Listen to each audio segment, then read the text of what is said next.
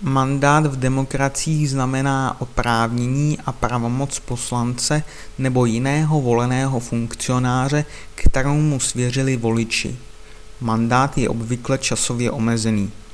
Mandát poslance i senátora vzniká zvolením a ověřuje jej mandátový a imunitní výbor příslušné parlamentní komory. V systémech zastupitelské demokracie je mandát teoreticky volný, to znamená, že poslanec či senátor je vázán pouze svým svědomím.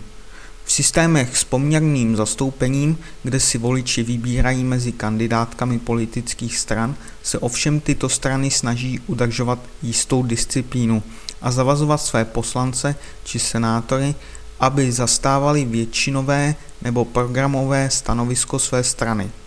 V předválečné Československé republice až do roku 1938 se k tomu zvolení poslanci zavazovali takzvaným reverzem a volební soud tuto praxi schválil. Proto se někdy v takovém případě mluví o vázaném či imperativním mandátu.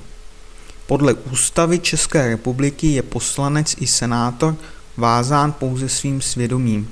Přesto se každá politická strana snaží udržovat disciplínu a neposlušným hrozí například tím, že je příště na svoji kandidátní listinu nepostaví.